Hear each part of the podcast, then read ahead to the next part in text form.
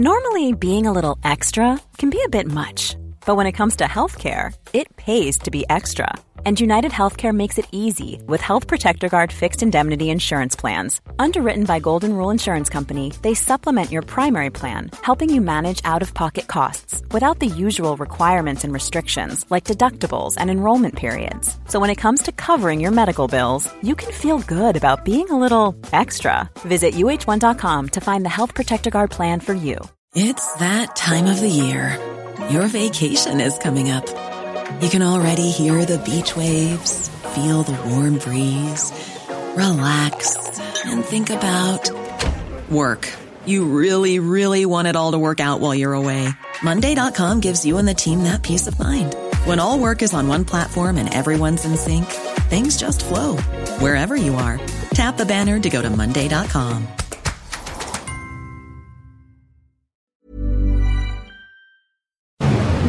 On LMFM. I just want to read uh, part of a statement uh, to you from uh, the SIPTU trade union. SIPTU was uh, the first representative body to raise concerns about uh, the numerous vectors within the meat processing industry, which it is believed gave rise to COVID-19 transmission within these workplaces. The union first publicly raised its concerns in March and in writing to the Minister for Agriculture, Michael Creed, in April and in May. In April, SIPTU representatives also called for mandatory temperature testing for all entrants to meat processing factories. This call was largely ignored. In May, SIPTU representatives jointly with the Migrant Rights Council of Ireland wrote a letter of complaint to the Health and Safety Authority CEO following her admission at uh, the Oireachtas committee that no COVID related health and safety inspections had taken place at meat plants up to the 17th of May. This was a staggering admission, uh, given uh, that there were 850 confirmed cases by the 20th of May. Meat Industry Ireland has also refused to engage with SIPTU representatives concerning the well-being of its members' employees, such as such an approach is not in keeping with the common purpose shown by most organisations in the attempt to defeat the worst ravages of the pandemic. Now, as I say, that's part of a release from the SIPTU trade union, dated the 10th of July. Greg Ennis, SIPTU manufacturing division organiser who issued that statement, is on the line with us now. And a very good morning to you, Greg, and thanks for joining us. What's changed since? Well, what's changed since is well, one thing has changed is that Meat Industry Ireland are meeting us on Monday, uh, which is a, a somewhat a small breakthrough in this because we believe there should be a commonality of purpose for all organisations to come together to beat what I did say at that time was the worst ravages of, of COVID. What hasn't changed is uh, the predictions that I made then and on June 23rd with regard to the perfect storm uh, of meat processing and food processing plants for, for the transmission of COVID because we had seen it in Germany, we'd seen it in the US, uh, so it wasn't a surprise to us and we believe that everything wasn't being done. Like we, we made our submission through it to, to the Oireachtas committee. Uh, amazingly, we were not invited to uh, participate in that Oireachtas committee, even though we represent over 6,000 of the 15,000 workers in the meat industry.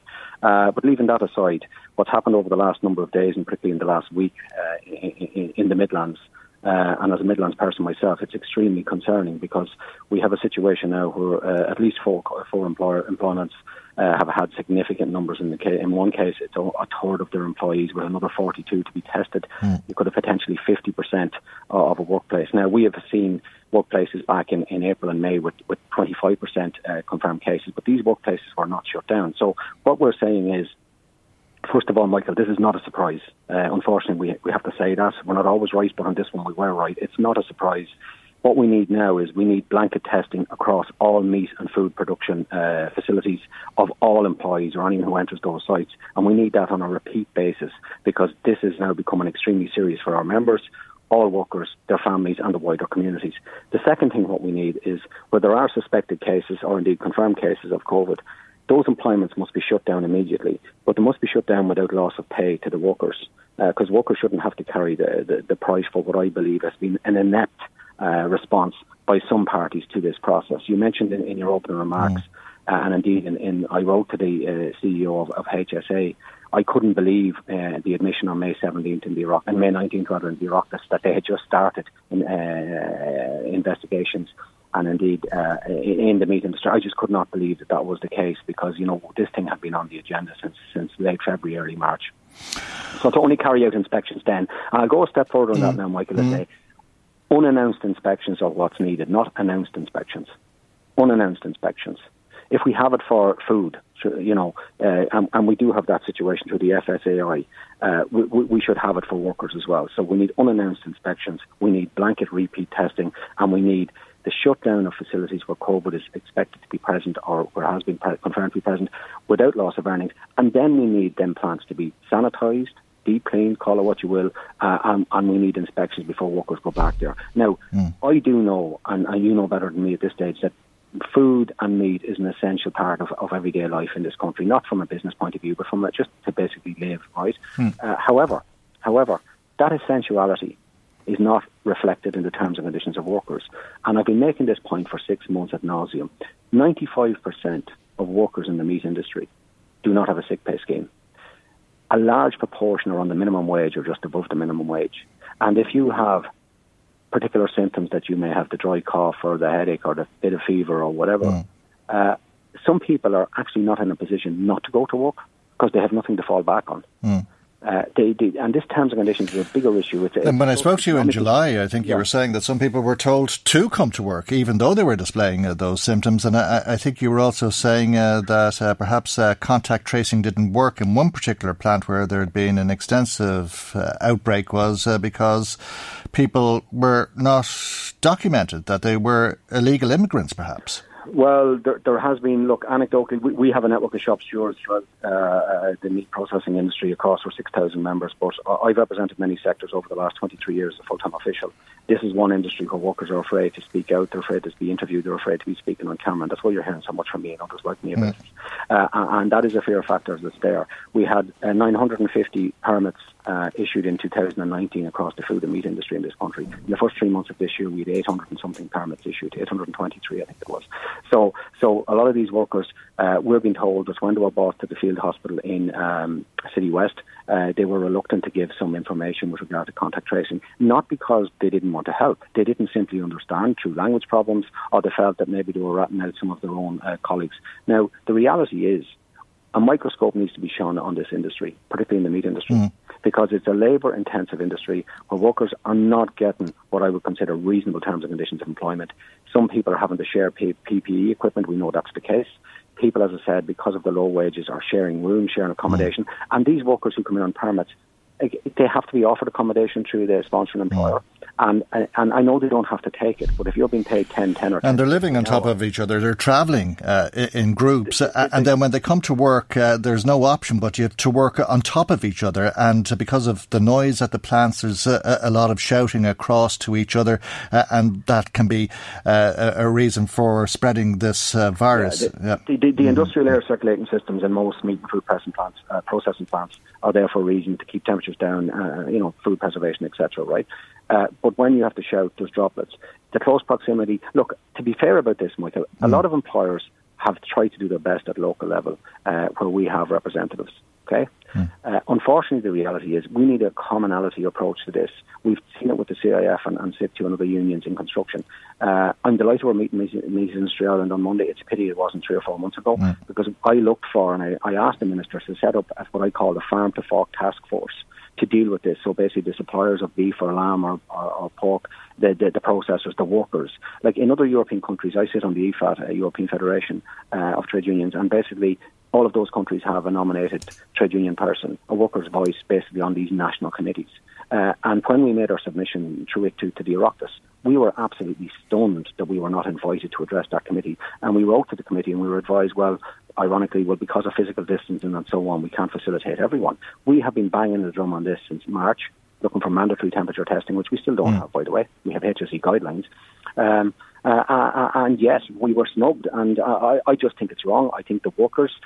Let me put it another way, Michael. If this was any other industry, if it was any other industry where there was nine percent of its workforce with confirmed cases. And they're not, they're real numbers. We're talking about upwards now of over, just over circa 1,300 hmm. people confirmed in meat industry out of 14,500 workers. So 9%. Any other industry, uh, there would be a, a, a, a, tooth and a fine comb toothbrush gone through all of that because uh, you know this has we had six clusters, we had ten clusters in May, we had twenty, mm. now we have twenty five clusters. Like this has a huge effect now on those, and particularly in those three Midland uh, counties. And, and, mm. and there's an ageing population in every county, as we know. Well, if you take Timahoe, for example, where you've got the 80 employees and possibly another 42 uh, to be added uh, out of a, a workforce of, what is it, 300 or 400 people? Uh, yes. Yeah. Well, there's 80 out of 243. So if, the, mm. if, if, if, some of the 40 test positive, you're looking at a 50% outbreak there. Uh, that, so that is quite significant. It's in a, Foods, yeah. In an exceptionally rural area. Uh, uh, absolutely. Not not just so, not not just a huge percentage of uh, the workforce, but a huge percentage of the local oh, population of the community. Of the community. Mm. And like and like these these workers, uh, like everyone else, have to go to the local shop and the post mm. office and so on and so forth. So the potential for spread, and I think you make the point better than me, is absolutely right there. And look, you know, we look when we look for mandatory temperature testing in April, uh, we didn't say it was the panacea for all mm. but it would have helped. Now, what we do in the workplace is important, what we do outside of the workplace. And that's why I wanted the Farm to Fork Task Force, because really, you know, this industry has to take a look at itself. Is it exaggerating the case, Greg, do you think, to say that this was inevitable? Uh, and people might argue that it's one thing saying that with the benefit of hindsight, uh, no, uh, but well, that you were saying this back in March. We read out part of the statement from July, which went through the concerns that you were raising in March, April, May, and June. Well, Michael, look, I, I'm not medically qualified, and we don't always get it right on the trade union side, right? But when it comes to worker safety, that really, you know, strikes a chord with us. Uh, and, and particularly when it's uh, uh, applicable then to their families and to the wider community, such as a pandemic is. So we've seen what happened in America. We've seen what happened in Germany. Everyone knew about that story three months ago.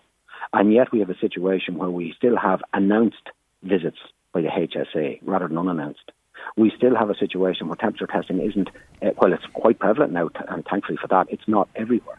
We need more. We need a sector-specific strategy. We need a workers' voice on the on, on, at that level to say, listen, this is actually what's going on on the ground. The employers won't tell you. We'll tell you. The workers won't tell you because they're afraid, but they'll tell us because we represent them. Uh, and and I, I don't know, Michael, what's you know at the end of the day, mm. if you've got an if you've got a sector where workers uh, uh, and I said 95% do not have a sick pay scheme.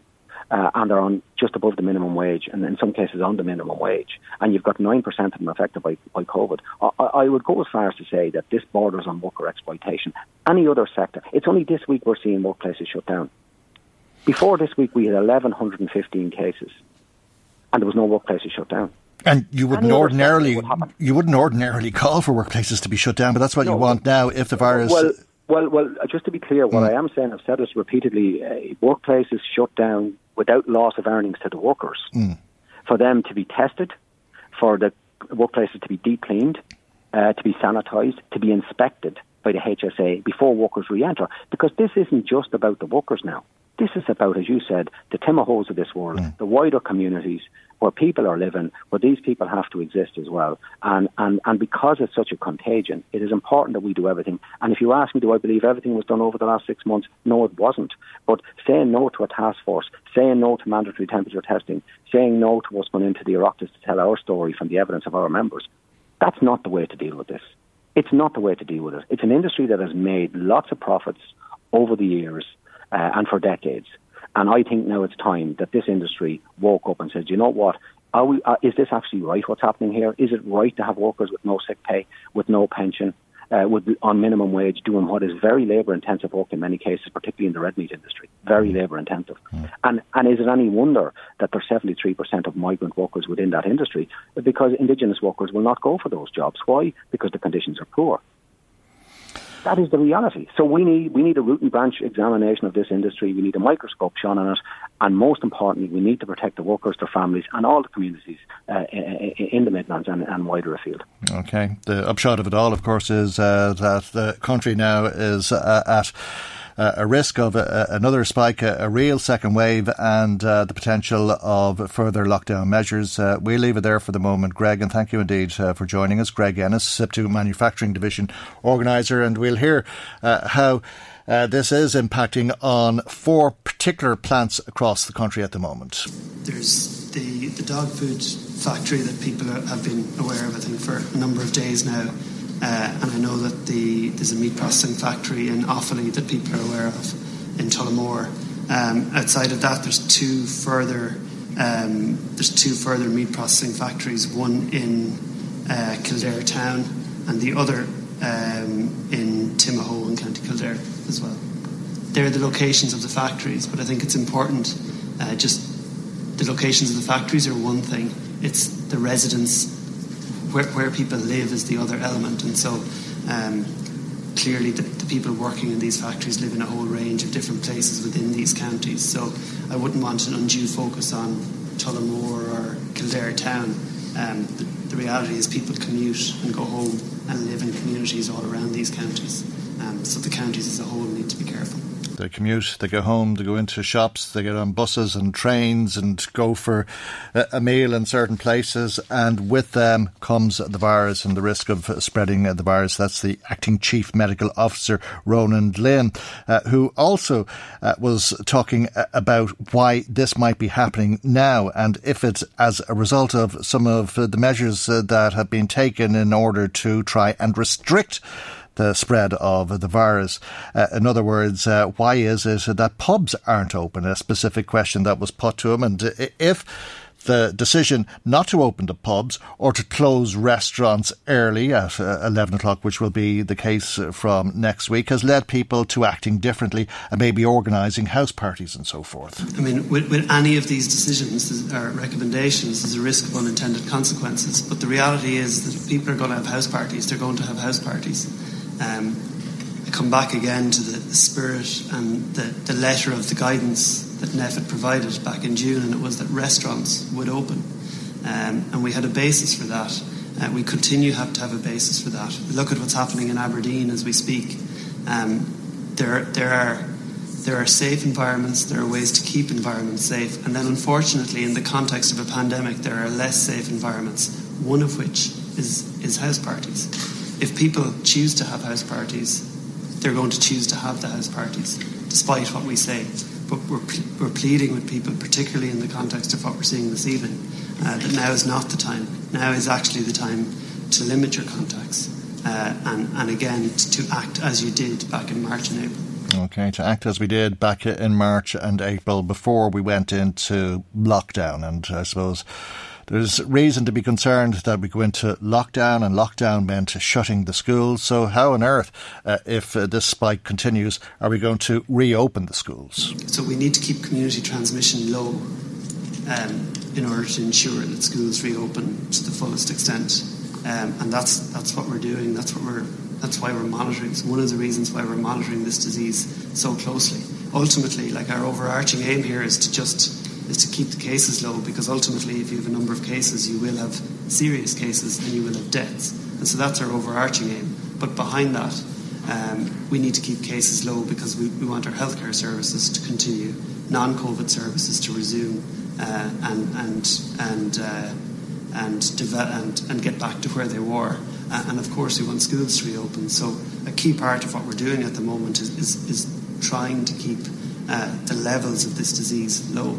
That's the acting chief medical officer, Ronan Glynn. Michael, Michael Reade on LMFM.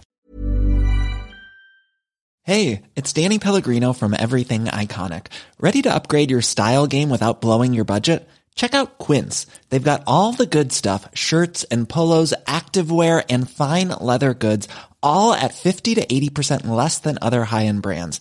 And the best part? They're all about safe, ethical, and responsible manufacturing. Get that luxury vibe without the luxury price tag. Hit up quince.com slash upgrade for free shipping and 365 day returns on your next order. That's quince.com slash upgrade.